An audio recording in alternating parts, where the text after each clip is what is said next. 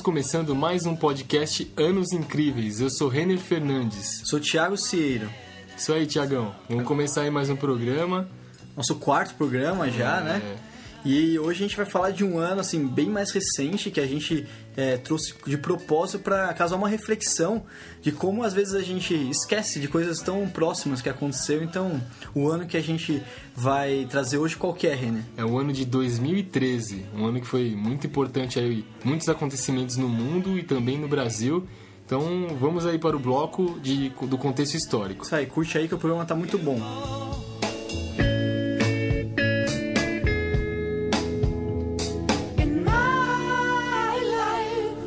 I love you more.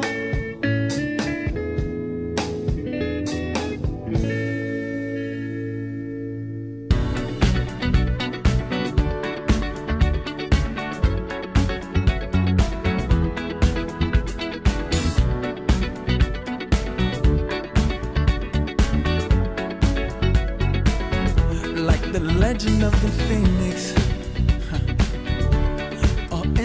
Começando o contexto histórico, esse bloco que a gente vai fazer uma ilustração aí de tudo que acontecia no mundo e no Brasil, para a gente poder se ambientar e entender todos esses fatos que a gente vai citar mais para frente. Em 2013, o mundo vivia ainda os reflexos da Primavera Árabe que aconteceu no Oriente Médio e no norte da África, que foi uma revolução, né, uma- manifestações e protestos que ocorreram a partir de 2010, que envolveram diversos países de- de- desses territórios. Isso, iniciou ali com a Tunísia, né? Depois se espalhou para o Egito e foi para diversos países como a Líbia, a Síria, a Argélia, o Bahrein, Iraque, Jordânia, vários países dessa região.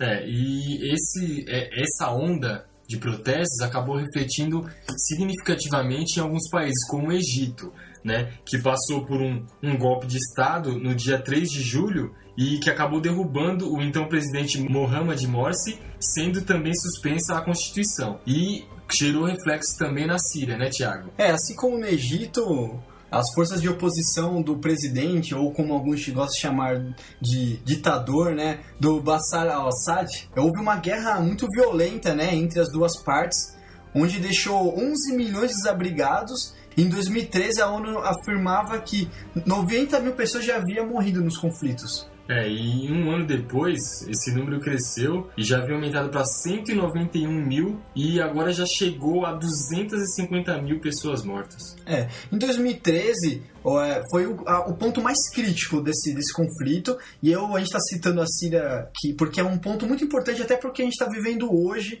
que, bom, atualmente estamos em 2016 caso alguém esteja ouvindo no futuro, né? Vai saber qual futuro que estão ouvindo. Marty McFly. Exatamente. O Estado Islâmico acabou se envolvendo nesses conflitos porque ele tinha interesse ali em territórios de maioria sunita de uma região da Síria. Então, é importante entender porque hoje a gente vê muitos refugiados da Síria e todo esse conflito com o Estado Islâmico e tal, que tem a ver com a prima- Primavera Árabe Síria, no caso, né? É, é, inclusive, esse êxodo foi evidenciado nesse ano de 2013 muito também por- pela causa do, do uso de armas químicas por parte do governo Uhum. e assim foi uma coisa lamentável mesmo que aconteceu inclusive gerou é, protestos dos outros países né o presidente Assad acabou culpando os rebeldes pelas mortes mas a, a Rússia e os Estados Unidos fizeram um acordo para destruir essas armas químicas no mês de junho de 2013 É, e até hoje ainda tá confuso essa, o conflito lá. Ah, os Estados Unidos ele apoia a saída do Assad e a Rússia ela apoia a permanência do Assad. É, ainda não está bem definido, né? até hoje não definiu. Inclusive, eu conheci alguns refugiados sírios aqui no centro de São Paulo, ali na Santa Ifigênia. Eu fui comer num lugar, era um restaurante árabe, e eu comecei a conversar com eles. Na verdade, conversava só em inglês, tinha uma pessoa junto comigo também. Eu achei interessante, só uma experiência assim de conhecer, assim, ver pessoas que saíram refugiados, eram jovens, assim, eles estavam vivendo, fazendo a comida árabe, e foi, meu, melhor falafel que eu comi, assim, típico mesmo, né, feito pelas mãos do, de sírios, muito legal isso. É, e outro, a gente pode citar também, como consequência dessa, dessa democracia que aconteceu no Oriente Médio, Uhum. o fato de os Estados Unidos e o Irã terem retomado o contato diplomático depois de 34 anos. E também ocorreu nesse ano de 2013, né? Isso. Foi quando Barack Obama até realizou uma ligação para o presidente Hassan Rouhani e eles conversaram por telefone e tal e selaram ali um, um contato mais, mais direto que não acontecia há três décadas. Fico imaginando o Obama pegando o telefone e discando o número pro Iraque. É, assim. tipo, tipo, pedir uma pizza, né? Eu vou ligar pro meu amigo lá no Irã lá e, reatar amizade com ele, mano. E no, no Brasil, Renner, como que a gente tava vivendo nos- no- em 2013? É, o Brasil tava com aquela questão do dólar, o dólar subindo, o real perdendo, né, é, perdendo espaço, se desvalorizando e o consumo esfriando no, né, no- a população meio que tomando mais cuidado para fazer os seus gastos. É, Era o início da crise que a gente vive mais forte agora em 2016, né? É, e, mas em compensação teve um- umas questões interessantes que o IBGE acabou declarando que o desemprego tinha sido o menor dos últimos 10 anos, que desde 2003 não apresentava índices como os que foram encontrados. E a renda do brasileiro também acabou aumentando, assim, acabando, é, acabou ajudando os brasileiros a conseguirem pagar suas contas, pelo menos, né? É, E é. teve um fato engraçado desse ano de 2013, Hum. nessa crise, nessa parte econômica, que foi o tão falado tomate. Ah, Todo é mundo deve verdade. se lembrar, né, Thiago? Não, tomate virou ouro na época, né? Tinha- eu lembro que teve roubo de caminhão de tomate, tanto que tava valendo o Como se tomate. estivesse roubando é, eletrodoméstico e tal, porque de tão caro que chegou o, o preço do tomate, Isso. mas devido É, a vários fatores, né? É, fio era 10, 15 reais o quilo mais ou menos do tomate, não É era? uma coisa Era meio assim. impensável. Uhum.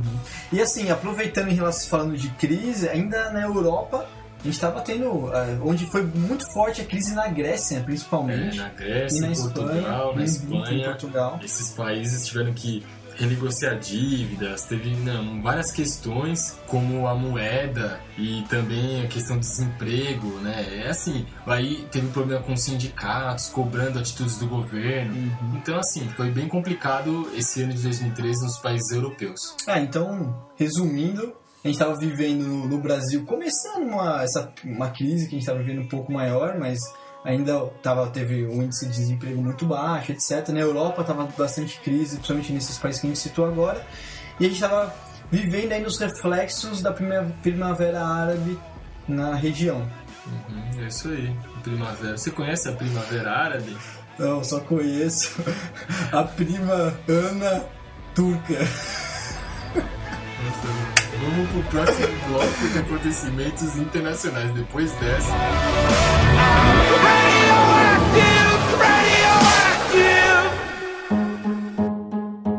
5 de março de 2013 morreu o presidente da Venezuela, Hugo Chávez. Ele tinha 58 anos e foi vítima de um câncer. El poder del pueblo y para pueblo, no al capitalismo, obreros, revolución, compadre, revolución, revolución.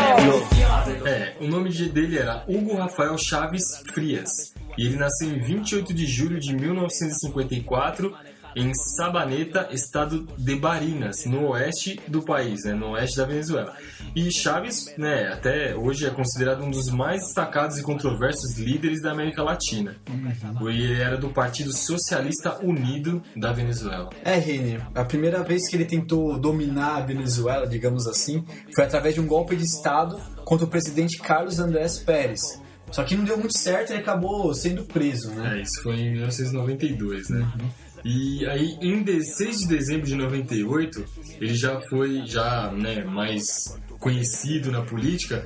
Ele foi apoiado por uma coligação de esquerda e de centro-esquerda, que chamava o Polo Patriótico, que foi organizado em torno do MVR, que era o Movimento Quinta República. Aí o Chaves acabou se elegendo com 56% dos votos e aí, desde que ele assumiu a Venezuela em 99, ele acabou é, promovendo várias mudanças na política e na economia. Inclusive, em 99, quando ele alcançou um objetivo que era mudar a Carta Magna da Venezuela, é, iniciou esse processo né, chamando da Revolução Bolivariana. É, dentro dessas mudanças, ele nacionalizou diversas empresas privadas, mas olha que interessante, ele mudou a Constituição, o nome, a bandeira e até o fuso horário do país. É, como ele é conhecido também, né, ele foi o maior crítico do neoliberalismo e da política externa dos Estados Unidos. E no dia 30 de julho de 2000, Chaves acabou se reelegendo presidente da República da Venezuela. E em novembro, o Polo Patriótico conquistou a maioria dos assentos da Assembleia Nacional. O segundo mandato dele durou de 2001 a 2007, mas nesse meio tempo aí teve uma questão importante, né, Tiago? É, em 2002 ele sofreu um golpe de Estado que tirou ele 48 horas do poder da Venezuela. Mas aí com ação militar ali e tal, ele acabou retomando o poder e voltou, né? É, ele se manteve no poder graças a algumas implementações que ele fez, como programas sociais que melhoraram o nível de educação e de saúde pública, embora a pobreza, o desemprego e a violência tenham se espalhado pelo país, mas ele se escorava ali na, na reserva de petróleo que, que a região que o país tinha, né? Que era uma, um dos maiores da região. Nas eleições de presidenciais de 2006, que contaram com a participação de 74% dos eleitores, ele foi reeleito com 62,9% dos votos, ficando bem à frente do segundo colocado, Manuel Rosales, e que acabou até admitindo a derrota. Mas ele não estava satisfeito ainda com só com a reeleição dele, né, Thiago? É, ele conseguiu aprovar uma emenda constitucional em 2009 que permitiu a reeleição ilimitada para alguns cargos políticos, incluindo do próprio dele mesmo, do presidente. Então, é, ele é doido, ele conseguiu fazer. É, ele acabou é, criando aí, tirando esse limite estabelecido pela Constituição. Que era de 12 anos. E, aca- isso, acabou, né? Ou, ou 12 anos ou dois mandatos, né? Consecutivos de 6 anos cada. E isso deixou o caminho livre para ele, que viu a sua popularidade cair no ano de 2010 devido a algumas medidas inusitadas, né? Como a desvalorização da moeda local, os planos de racionamento de energia e o cancelamento da transmissão de TVs a cabo. Mas aí em 2012 aconteceu um fato importante nas eleições, né, Thiago? É, ele foi reeleito mais uma vez, agora tendo seu quarto mandato, sendo o maior presidente de vigência em cargo em toda a América Latina. É, Thiago, mas as eleições dividiram o país, né? Porque a parcela mais pobre apoiou Chaves, que obteve 54% dos votos, enquanto a classe média e empresarial apoiou o rival, que era considerado um político moderado, que era o Henrique Capriles, que obteve 44% dos votos. É, e nesse quarto mandato ele não conseguiu chegar até o final dele, né? Porque ele foi vítima de um câncer na região pélvica e morreu aos 58 anos no dia 5 de março de 2013, encerrando 14 anos de governo. É, e o seu legado combina avanços na área social, como a redução da pobreza, mas também fracassos na economia, além do enfraquecimento das instituições democráticas. Em 19 de abril, o seu vice, Nicolás Maduro, foi empossado como presidente da Venezuela. É, esse tema a gente conseguiu falar inteiro sem fazer nenhuma piada com Chaves, né? Caramba, foi. é, Se segurou, mas. É, Não vamos falar que ele voltou pra vila, não vamos falar é, que ele. que ele apanhou do seu madruga. Próximo, próximo assunto, próximo assunto. يحسنك تكون راجل وتخدم خاصك تربيه مستقبل واخا تهرق عليه الدم صاحبو جينا من سنو باقي ما بدينا الخدمه Shine bright like a diamond. Shine bright like a diamond.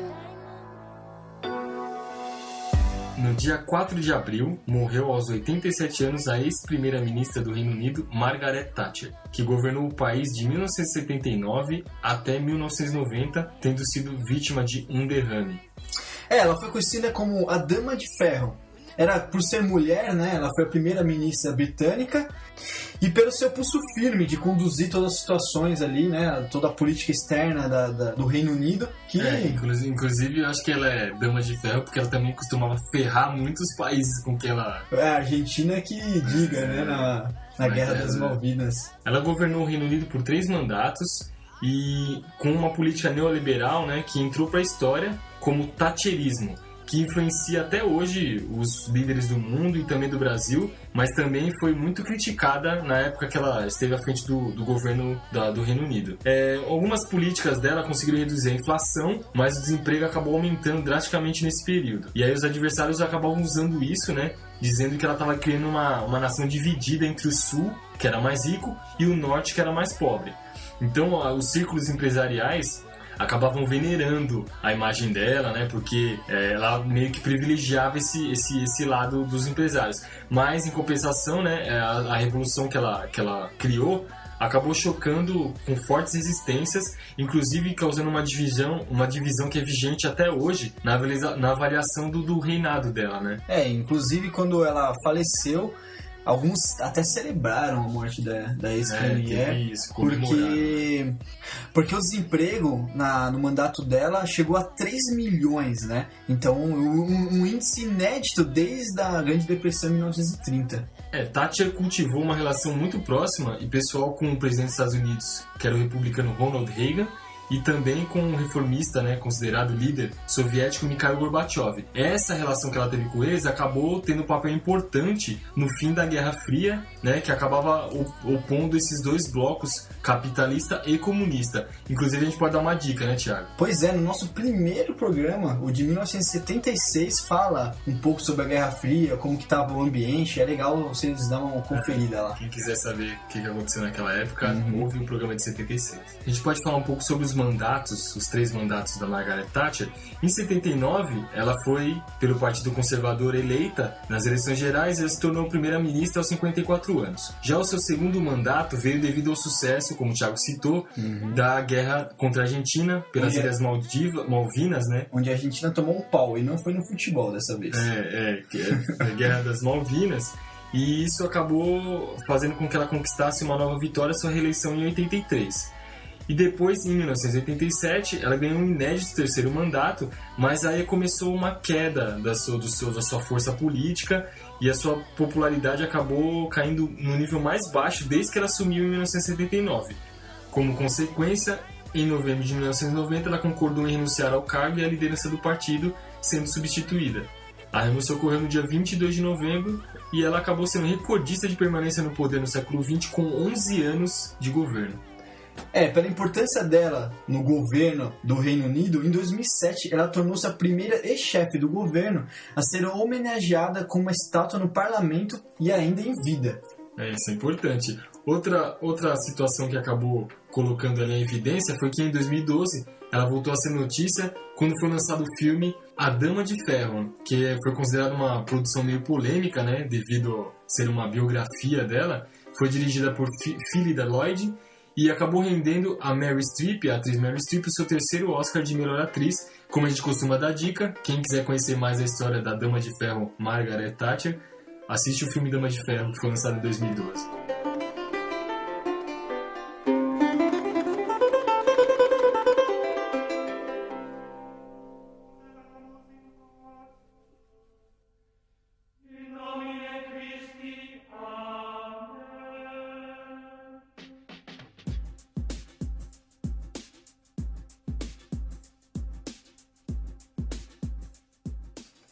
11 de fevereiro, o Papa Bento XVI anunciou que iria renunciar ao papado. Ele foi o primeiro pontífice a renunciar em mais de seis séculos, tornando-se um Papa emérito. O possível motivo da renúncia de Bento XVI foi a descoberta de um informe elaborado por um grupo de cardeais que revelava os abismos espirituais na quais a Igreja Católica havia caído, né? Como corrupção, finanças obscuras, eh, roubo massivo de documentos secretos e, como, e lavagem de dinheiro, entre outras questões. É complicado, né? Existe muita coisa obscura aí da, da Igreja Católica, principalmente lá no Vaticano. O pontificado de Bento XVI ocorreu no período de 19 de abril de 2005 a 28 de fevereiro de 2013. Devido à renúncia do Bento XVI, em 13 de março, o conclave elegeu o cardeal jesuíta argentino Jorge Mário Bergoglio, é mais conhecido como o Papa Francisco, né? Ele é o primeiro Papa latino-americano, que é argentino, e o primeiro jesuíta da história. Após uma eleição histórica, ele se tornou o Papa de número 266. Ele assumiu com a função de manter a unidade da Igreja e que, nas palavras do seu próprio antecessor, Bento XVI, a Igreja estava dividida e imersa em crises. É, o Papa Francisco ele é conhecido pelo seu carisma, pela sua simplicidade, ele fez bastante mudanças lá no Vaticano, nem sempre anda com o carro do papado, que é tudo blindado, ele gosta de andar no meio do povo. Inclusive eu sigo ele no Twitter, é legal as coisas que ele escreve e tal. E aí em 2013 mesmo, ele veio pro Brasil pro encontro, né, da juventude. É, no mês de julho, ele promoveu a abertura da Jornada Mundial da Juventude da Igreja Católica no Rio de Janeiro. Nossa, E- eu lembro disso. é, lá se reuniram 400 mil fiéis em Copacabana. E ele também visitou a Basílica de Nossa Senhora da Aparecida, lá na cidade de Aparecida do Norte, no interior de São Paulo. E a sua visita no total ocorreu né, no dia- entre os dias 22 e 28 de julho. Inclusive, o Papa tem umas situações inusitadas. Assim, ele é bem. Essa questão de estar muito próximo do povo, né, ser carismático, tem uma questão dele ser é, torcedor fanático do São Lourenço de Almagro, né, da Argentina. Inclusive, ele assumiu em 2013 e em 2014 o time dele, o São Lourenço, foi campeão da Libertadores da América pela primeira vez. E aí já fazem aquela correlação de, ah, porque o Papa é, É. né, ajudou, né, fez um pedido ali para conseguir esse título, fez um pedido para Deus, né. É, ele é tão diferente que ele até lançou um CD de rock chamado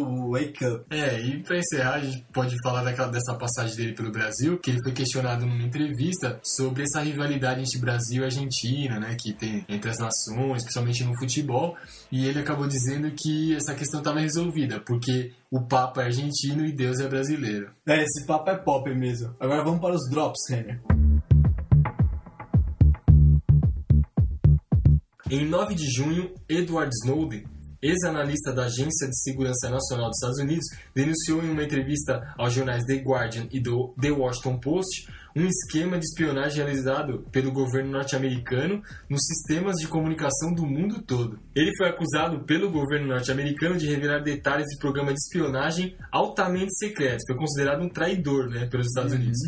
E a- a- após isso, ele acabou passando 39 dias na área de trânsito do aeroporto de Moscou e aí acabou conseguindo asilo político na Rússia. É, isso deu muita polêmica na época. Nossa. Inclusive, nossa presidenta Dilma Rousseff discursou na ONU criticando o esquema de espionagem dos Estados Unidos. Só que isso criou um desconforto, porque logo após foi o, o presidente Obama que discursou também. Então ficou meio estranho ali a crítica dela e depois o Obama entrou pra falar também, né? E no dia 22 de julho aconteceu um fato importante para as celebridades, né? E para os tabloides ingleses. Foi o nascimento do George Alexander Lewis, que é o filho do príncipe William e de Kate Middleton, que é o possível herdeiro do trono do Reino Unido. Em 15 de abril, houve aquele atentado terrorista durante a maratona de Boston, que ficou marcado também aí pelo mundo, nos Estados Unidos, deixando três mortos e 176 feridos. E quatro dias depois, os irmãos Tsanaev, suspeitos pelo atentado, foram localizados e o mais velho acabou morrendo e o, e o mais novo foi preso. E no dia 15 de fevereiro, um meteorito caiu na Rússia, deixando pelo menos 1.200 feridos. Esse asteroide acabou passando muito próximo da Terra e deixou o pessoal meio apreensivo aí, né? É, quem quiser, curiosidade, assim, quem quiser ver as imagens, tem no YouTube, que na Rússia o pessoal costuma andar com aquelas câmeras, com a GoPro apontado pra rua, então mu- muitos captaram as imagens, né? Então ficou, é meio interessante de ver. Em 5 de dezembro de 2013, morreu aos 95 anos Nelson Mandela, que foi o principal nome do país na luta contra o apartheid, né? Inclusive a gente gravou o programa de 1994 que fala muito dele desde a infância até ele chegar à presidência da, da África do Sul. Isso, aí, do fim do apartheid também em 94. É bem legal, confira lá. Inclusive no funeral do Mandela, que reuniu vários líderes políticos, aconteceu um fato bem inusitado que foi o aperto de mão entre o Barack Obama, presidente dos Estados Unidos, e o Raul Castro, presidente de Cuba, né? Esse gesto aí é um gesto inusitado porque não acontecia esse, essa proximidade entre as duas nações há muito tempo.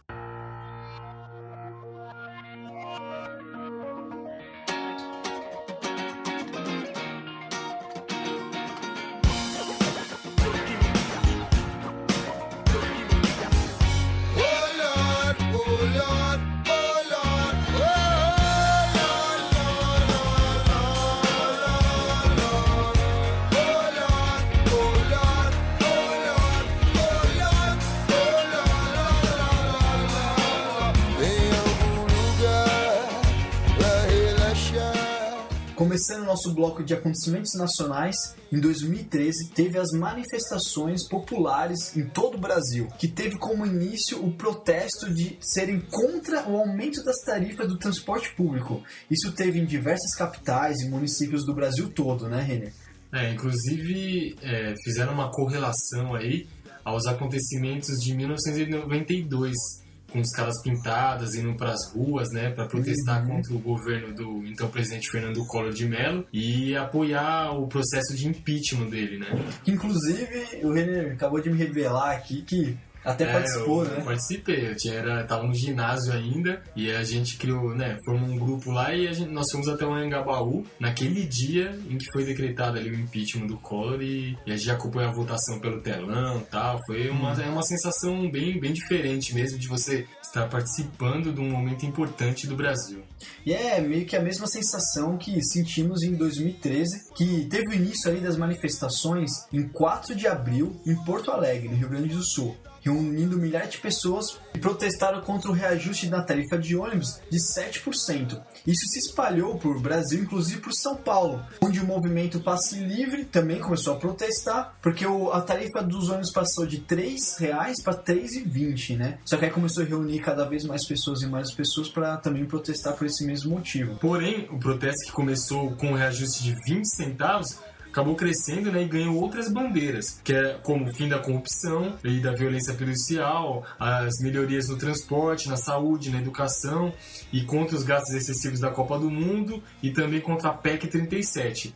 Que era aquela proposta de emenda constitucional que dava poder exclusivo à polícia para realizar investigações criminais e que retirava a possibilidade do Ministério Público de né, estar à frente dessa, dessas investigações. Teve um- uma coisa interessante também que nessas manifestações é o papel da rede social muito importante. Se espalhou pelas redes sociais tudo que estava acontecendo, inclusive o que a TV muitas vezes não mostrava, o abuso da polícia, eles marcavam também os próprios protestos, as datas e tal, e o local pelas redes sociais. Isso foi muito interessante. E aí em 17 de junho, houve assim, um- acho que a cena mais marcante de 2013, que foi quando os manifestantes ocuparam a cúpula do Congresso Nacional em Brasília. Então tem toda aquela imagem que muita gente subiu, subiu no- nos telhados lá e tal. Foi até, acredito que naquele momento o governo ficou meio tenso e ficou preocupado com o que estava acontecendo.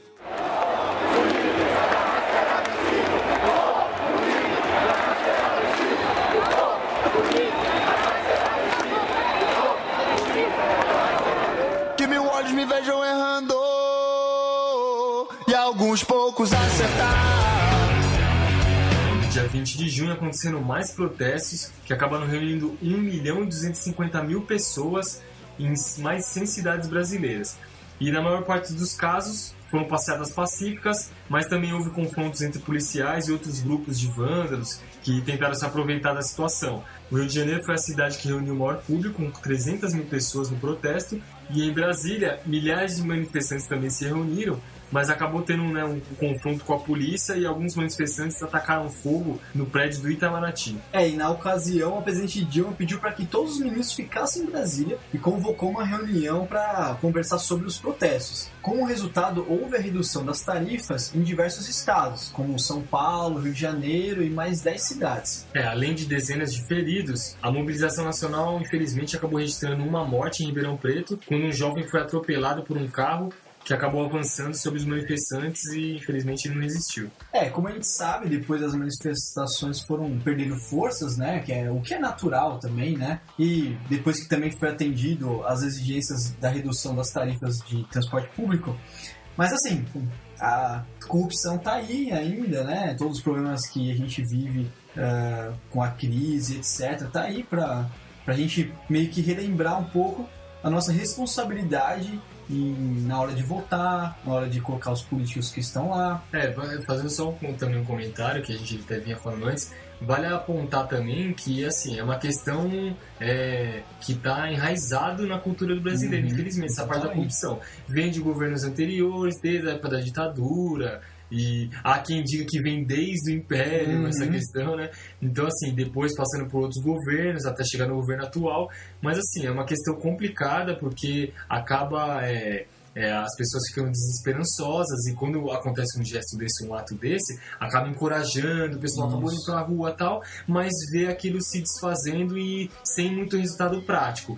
Que também, como você está dizendo, Thiago, é responsabilidade do povo, povo. do povo, povo do, Exatamente. é, do próprio povo, porque tem a sua responsabilidade nas suas atitudes também, né? É, no dia a dia, né? É, a gente vale a reflexão se no nosso dia a dia a gente não faz pequenas corrupções, pequenas falcatruas e que vai, assim, trazendo esse lado da corrupção que a gente tanto critica num governo, em qualquer governo, e a gente de repente faz o nosso dia a dia, né? Então, e pra mim, uma, coisa que fica mais forte nessa, em 2013, nas manifestações, é mostrar que o povo tem poder sim, que se a gente ir pras ruas, se, se o povo realmente se manifestar de forma coerente com, que, com os pedidos, o governo teme, o do governo fica meio esperto e faz mudança sim. Só que a gente acaba deixando pra lá, o que é muito ruim isso. É. Vamos ver os próximos capítulos. Exatamente. Tiro, porrada e bomba. Tiro, porrada e bomba. Tiro, porrada e bomba. Tiro, porrada e bomba. A sua bomba de efeito moral vai ser moral nenhuma de quem mandou nos atacar. E eu não preciso do seu gás lacrimogêneo invadindo os meus olhos para me fazer chorar. Perceba tantos anos de descaso de descuido desse estado ladrão. Que as lágrimas escorrem dos meus olhos e eu sigo firme e forte contra a sua pressão.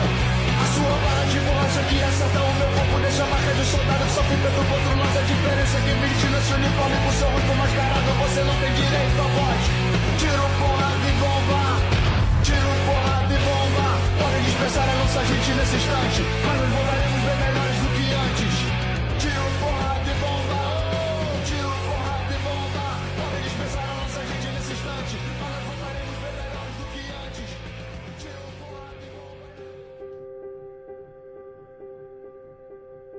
Em 2013, houve uma tragédia que abalou o Brasil, que foi em Santa Maria, Rio Grande do Sul.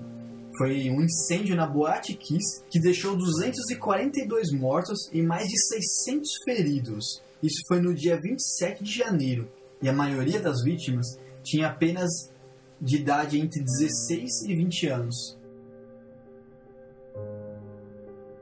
Testemunhas dizem que o fogo começou por volta das duas e meia da manhã, quando um dos integrantes da banda Gurizada Fandangueira, que fazia um show no local, né, acabou acendendo um artefato pirotécnico para fazer um efeito e tal. E aí essas faíscas acabaram atingindo a- aquele revestimento, né, uma espuma que faz aquela parte da acústica do som e começou o incêndio. fogo. né? E uma fumaça preta bem espessa acabou tomando conta do ambiente.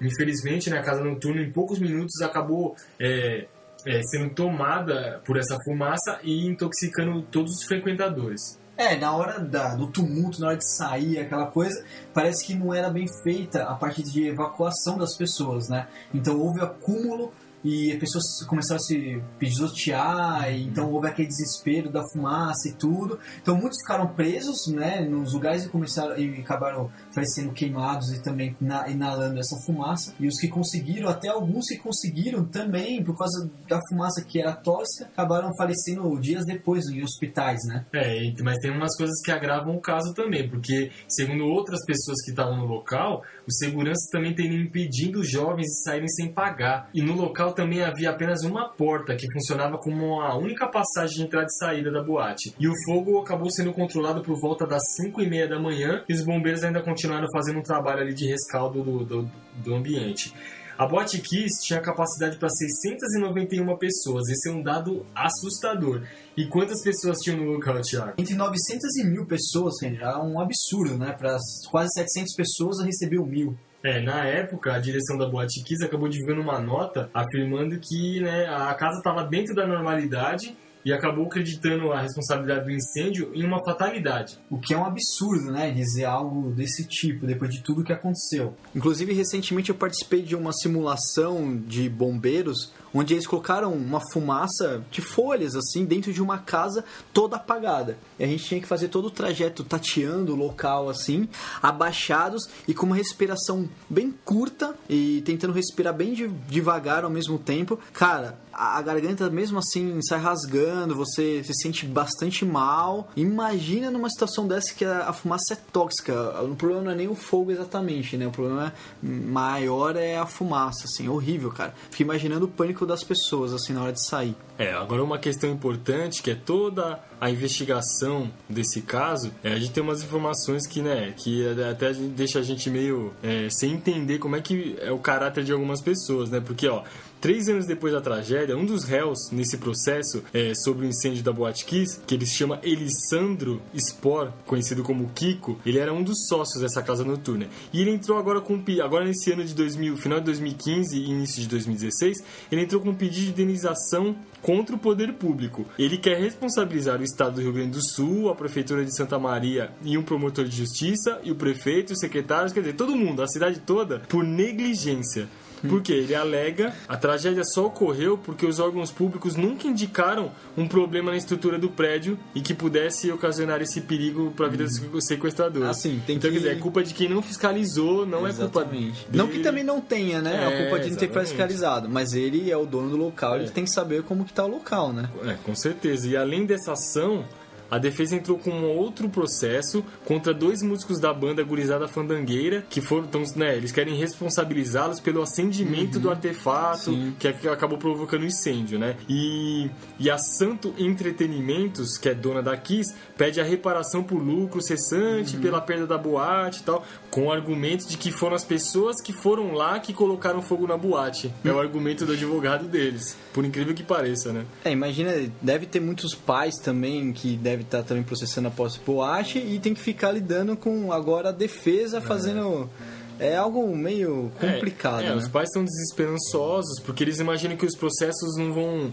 resultar em nada, né? É. Com relação ao processo desses réus. E, quer dizer, a maioria critica também as autoridades porque eles acham que é, tinham que ter pessoas, né, autoridades, governantes ali, que sendo processados também nesse, Sim, nessa sim. história pela responsabilidade do que, do que ocorreu. E a gente tem exemplos disso, né? É, no final, no Brasil acaba em tudo em pizza, né?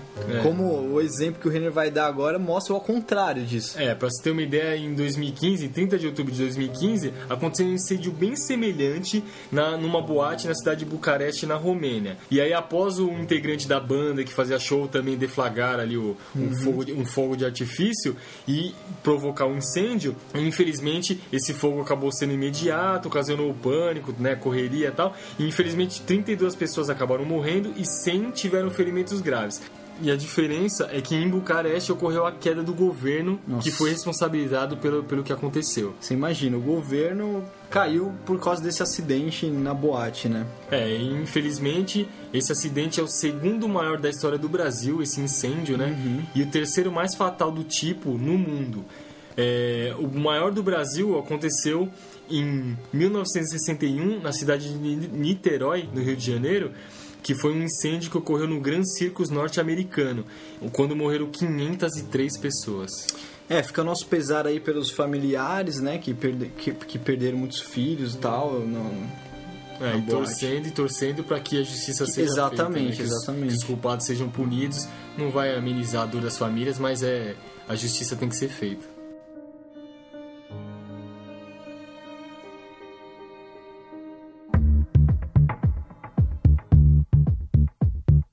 E no dia 24 de julho, a cidade de São Paulo registrou a menor temperatura desde 2000. Foi registrado a temperatura de 5,2 graus na cidade. Quer dizer, nossa, foi terrível. Eu lembro exatamente desse dia, né, Eu Thiago? lembro que tava, a sensação térmica foi de menos 3 graus, Renner. Meu, foi. Olha, Horrível, parecia que. Eu tava. lembro. A mão é. parecia que tinha que cair, ia cair a mão, assim, tão congelados os dedos e É, tal. e não foi só em São Paulo, né? No dia 22 de julho também, pela primeira vez em quase 40 anos, a cidade de Curitiba acabou registrando neve. E aí no dia 27 de agosto, outros 40 municípios do Brasil registraram também queda de neve. Tem outro fato triste também que aconteceu, né, Thiago, relacionado ao clima, que no dia 20 de dezembro, as chuvas fortes e enchentes acabaram deixando 30 mortos e 50 mil pessoas desabrigadas em Minas Gerais e também no Espírito Santo.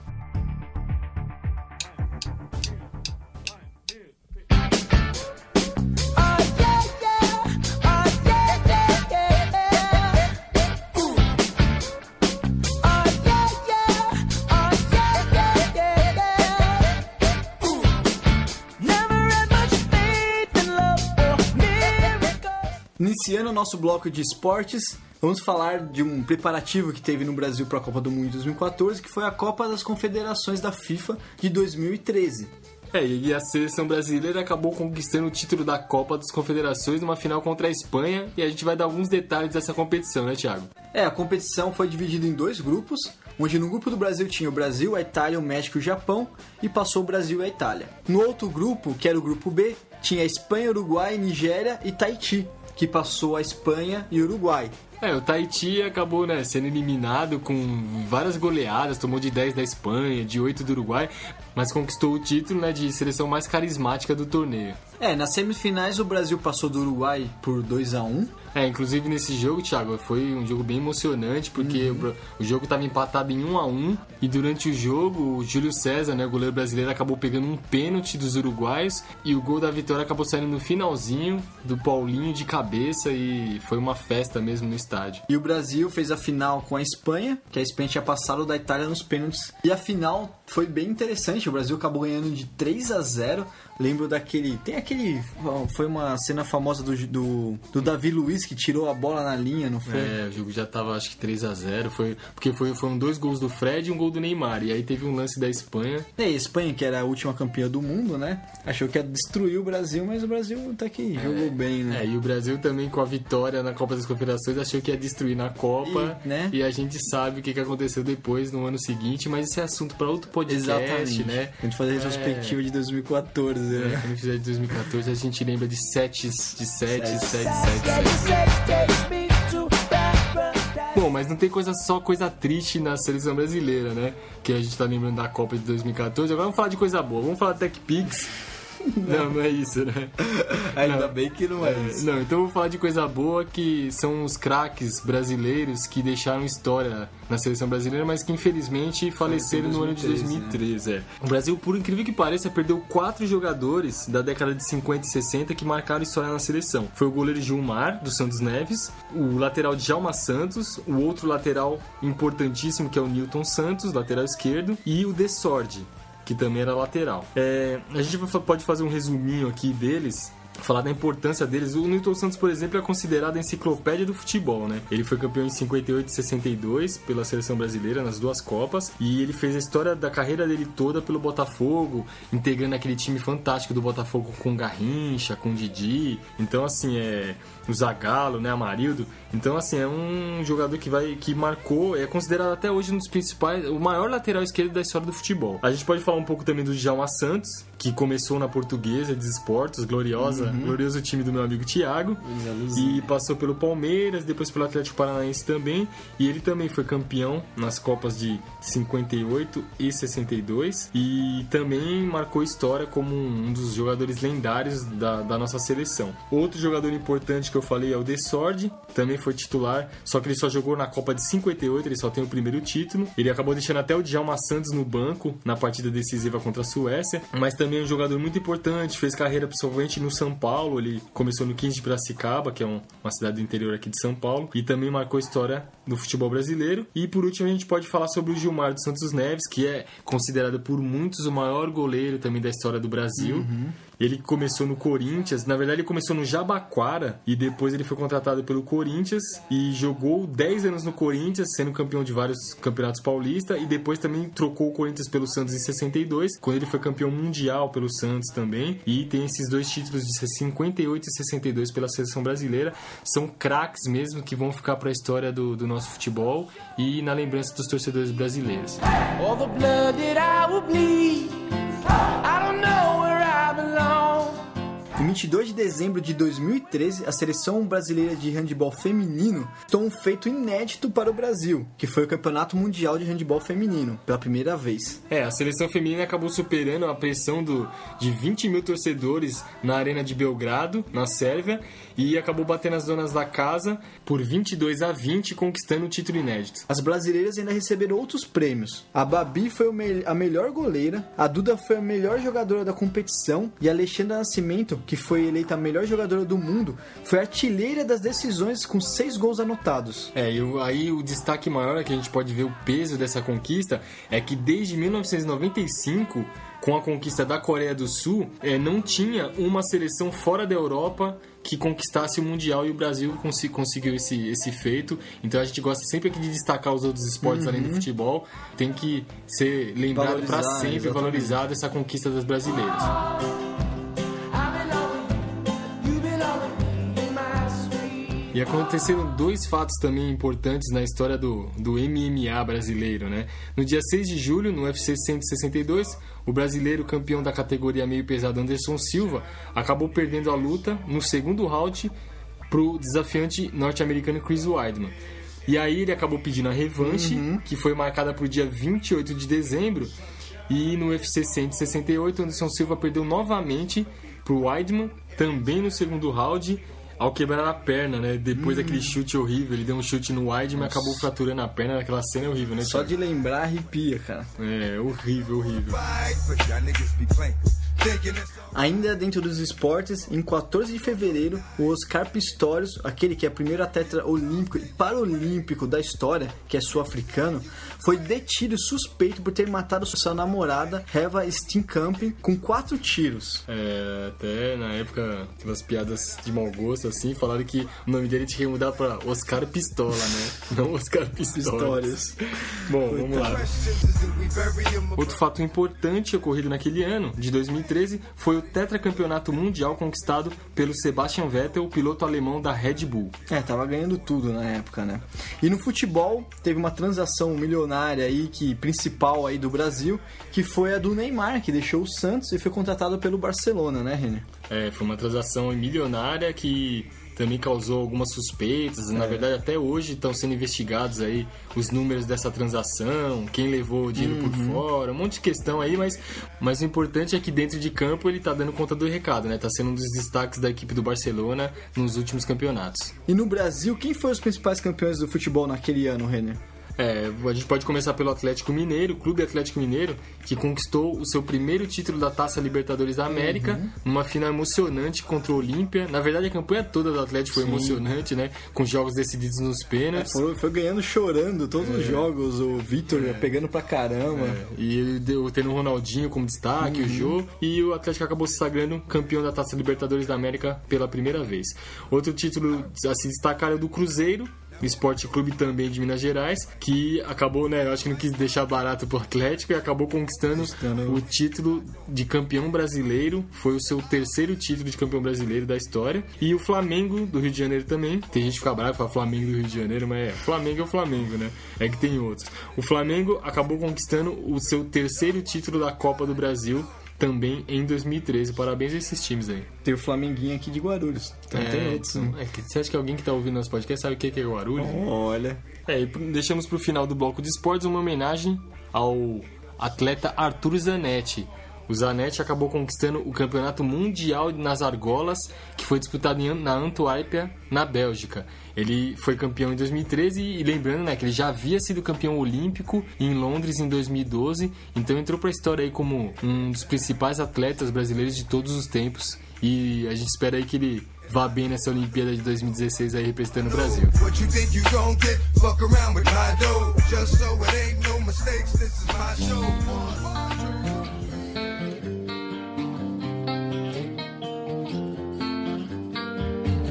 Silêncio dissesse tudo. Um sentimento bom que me leva pro outro mundo. E dando início ao bloco de entretenimento e cultura pop, nós vamos falar, começar pela música, né? E vamos falar aí do, de um fato triste que ocorreu em 2013, que, que no dia 6 de março morreu Alexandre Magno Abrão, conhecido como Chorão, que era o vocalista e o principal letrista e fundador também, né, da banda santista Charlie Brown Jr. Aproveita e me sequestra. Alma vagabundo, intenso, muita pressa. Não sei como termina. Ele morreu em, em função de uma overdose de cocaína e álcool aos 42 anos. É, o Chorão, ele infelizmente teve essa, esse fim trágico aí, né, com as drogas. Mas ele foi um cara que marcou uma geração, que foi importante pelas suas letras, pela a mensagem que ele passava em, em muitas músicas. Pros jovens, né? Na época, eu mesmo sempre gostei bastante. Lembro da música de abertura da Malhação que eu assistia na época, que era deles, que é aquela Te Levar e tal. Então, assim, sempre foi bastante importante. Ele sempre foi um cara polêmico por falar a verdade, falar né, no- na, na TV, quando eles iam. E também brigava, acabava brigando. Ele já teve briga com o Marcelo Camelo lá do, dos Los Hermanos. O próprio baixista, que é o Champion, eles tiveram que já se separar algumas vezes, aí ele voltou, depois se separou de novo, já teve várias polêmicas. Mas mesmo assim o Charlie Brown tipo, fez muito sucesso, lançando 10 discos e vendendo mais de 5 milhões de cópias. E também ganhou diversos prêmios, né, Renner? É, eles durante a carreira é, tiveram prêmios como os prêmios da MTV brasileira, né, VMB, tiveram prêmios também da TV, do Multishow, e mas o que mais marcou foram os prêmios, os Grammy Latinos que eles venceram nos anos de 2005 e 2010 por melhor álbum de rock brasileiro. E infelizmente ele sofreu muito com a perda do pai dele em 2000 e depois com até com o, o fim do relacionamento dele com a segunda mulher e tal. Isso, né, no final ele acabou se afundando mais e mais nas drogas e causou a morte dele. Canto minha vida com orgulho. Ha. Na minha vida e tudo acontece, mas quanto mais a gente rala, mais a gente cresce. Hoje estou feliz porque eu sonhei com você e amanhã posso chorar por não poder. Inclusive aconteceu um fato curioso, mas também trágico, né? Depois da morte do Chorão, que no dia 9 de setembro, Champignon, que era então vocalista da- e baixista da recém-fundada banda A Banca e antigo integrante de Charlie Brown Jr., acabou se suicidando em casa aos 35 anos, né? Exatamente três meses após a morte do Chorão. É, não tem como fazer, não fazer uma ligação com a morte do Chorão, né? Eles tinham até fundado a banca, que era a mesma banda, só que sem o Chorão. E não quiseram preservar o nome do Charlie Brown Jr., né? Fazer uma homenagem ao Chorão, mas infelizmente a, a banca também não, não continuou com a morte do Champion, né? E agora, como homenagem, até reflexão, vamos ouvir um pedaço de um áudio que o Chorão fez num show do Charlie Brown em 2003.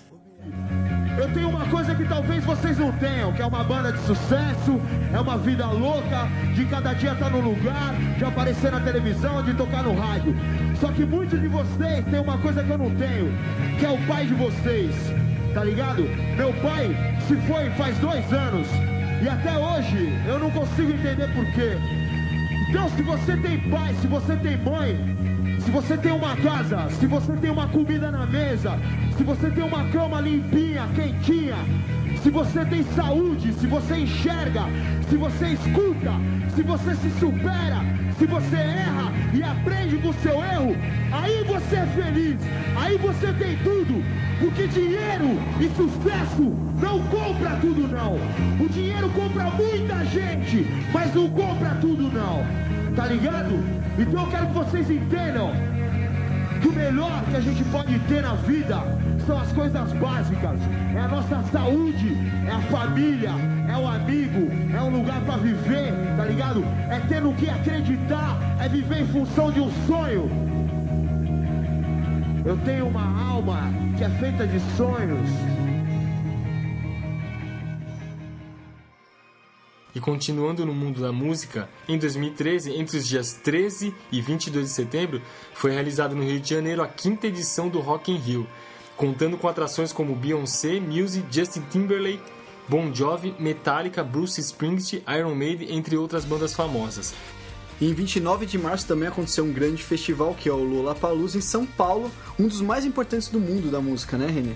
É, e dizem que nesse que qual que é a razão desse festival? É que o Alckmin deu dinheiro pro Corinthians e o Lula Palusa. Nossa, velho, você tirou isso da onde, velho? Da cartola, velho. E agora? É, e no dia 23 de julho morreu o sanfoneiro, cantor e compositor de Baião Dominguinhos, aos 72 anos, em função de complicações de um câncer de pulmão. Fazer só um parênteses aqui que o Dominguinhos é aquilo, né? Ele é era um nome muito importante da música brasileira, tocou, gravou com vários artistas como Elba Ramalho, é, Geraldo Azevedo, Alceu Valença, Moraes Moreira e, e outros, e também eram considerado meio que um dos aprendizes do grande rei do Baião, Luiz Gonzaga, né? Então é uma lacuna aí que ficou aberta e, e um, um grande artista da música brasileira. E também, vítima de um câncer de pulmão como Dominguinhos, morreu o rei do brega, o cantor e compositor Reginaldo Rossi, em 20 de dezembro de 2013. É, ele faleceu aos 69 anos e ele ficou muito famoso pela canção Garçom, né, que tocou em muitos lugares do Brasil, muitos programas, muitos, muitas rádios, e isso que acabou alavancando a carreira dele. Na verdade, ele já tinha um público que já conhecia a música dele, mas depois dessa música ele ganhou notoriedade na, na- no Brasil todo.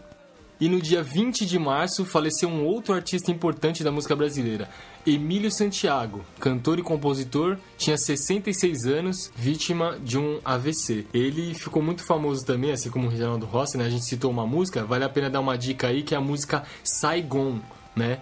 Que ele cantava e que até ele chegou a dar entrevista dizendo que Saigon era a conceição dele, né? Comparando com o, o Calbi Peixoto. Era a música que ficou marcada na sua carreira. Quem não conhece, vale a pena ouvir o Emílio Santiago.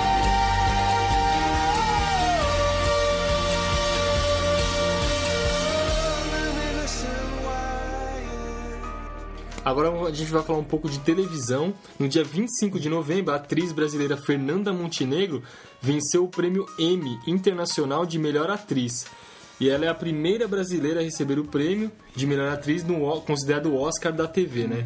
Fernanda Montenegro fez o papel de Dona Picucha, viúva que deseja morar sozinha na série Doce de Mãe da TV Globo. Em 30 de setembro, morria. Não, mas agora não é uma pessoa. Morria a MTV brasileira. Na TV aberta, é claro, né? É, e no dia 1 de outubro, a Viacom acabou relançando a MTV no Brasil, mas aí pela TV paga. Acho que vale a pena fazer uma, né, um, um destaque aqui para MTV Brasil, que marcou uma geração, marcou a minha, minha adolescência. Eu lembro de- exatamente o dia que a MTV estreou no Brasil, em 1990. E ela também revelou vários apresentadores que estão espalhados aí por várias emissoras do Brasil. Então, assim, é uma, uma emissora que marcou mesmo a geração dos jovens, influenciou o comportamento devido às músicas, os clipes que eram exibidos. Então, vale, a- assim, é, o que o Thiago falou em relação à morte, é a morte mesmo da MTV, porque deixou um monte de fãs que eram, ficaram órfãos, né? E, e, e saudosos aí pela toda a programação que era exibida na MTV Brasil.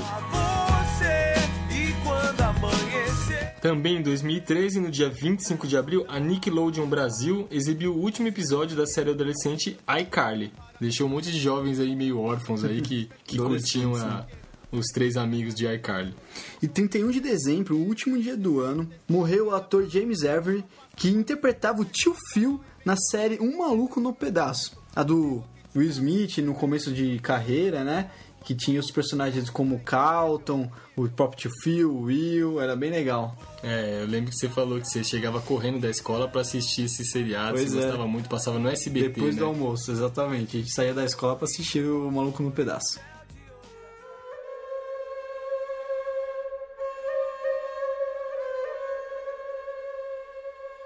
E agora nós vamos falar sobre o cinema. Qual foram os destaques do ano de 2013, hein, Thiago? É, o melhor filme, por exemplo, foi o Argo, né? Com o ator Ben Affleck, que ele também dirigiu o filme. É, o filme se passa no ano de 1979, quando a embaixada norte-americana em Teherã é invadida por militares islâmicos e estudantes iranianos, que exigiam a extradição do ex-governante do país. E é aquilo, destaca muito ao conflito né, entre Estados Unidos e Irã. O filme foi indicado em sete categorias e ganhou três: melhor filme, melhor edição e melhor roteiro adaptado. E outro destaque daquele ano foi um, nossa, um dos filmes mais belos que eu já assisti, que foi Aventuras de Pi, né, Renner? É, e o filme foi indicado em 11 categorias, vencendo quatro prêmios. É, o filme conta com o diretor Ang Lee e é uma adaptação de um livro, né? Life of Pi. É, é muito interessante. Quem quiser assistir no cinema, assim, é, foi muito bom ter assistido porque estava em 3D e as imagens são demais, assim. Tem vários detalhes que só no 3D que, que você pega. Let it go, let it go. É, foi, Esse foi a maior bilheteria do ano, né? É, o filme Frozen foi o filme de maior bilheteria do ano de 2013. Frozen, uma aventura congelante da Walt Disney Pictures, que faturou quanto, Thiago? Nossa, 1 bilhão 274 milhões e 219 mil e 9 dólares. Nossa, é muita coisa, né? Bom, e no dia 14 de dezembro morreu aos 81 anos o ator irlandês Peter O'Toole. Ele foi protagonista né, do filme Laurice da Arábia em 1963 e recebeu um Oscar honorário no ano de 2002. E de forma trágica morreu o autor Paul Walker, do Velozes Furiosos, e ironicamente ele morreu num acidente de carro, num Porsche que ele acabou batendo, o Porsche pegou fogo e ele não conseguiu sair do carro, e ele faleceu novo, aos 40 anos.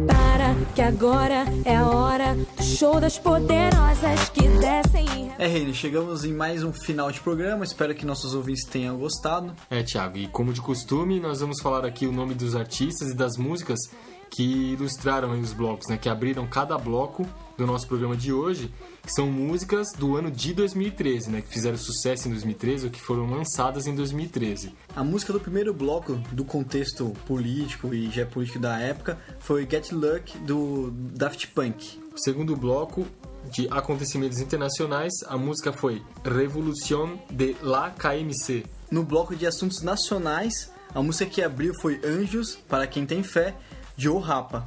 O quarto bloco de esportes foi Look Down of Heaven, de Bruno Mars. E no bloco de entretenimento, a música que abriu foi Meu Novo Mundo, de Charlie Brown Jr. E a música que vocês estão ouvindo agora, fechando o último bloco do programa, é o Show das Poderosas de Anitta, que não precisa nem dizer o quanto que essa música tocou, Tocou no ano de 2013. né? em 2013, o quanto muitas pessoas curtiram de dançar e quantas odiaram de tanto que tocou. exatamente. Então a gente vai fazer essa singela homenagem a esse ano de 2013 com Anitta.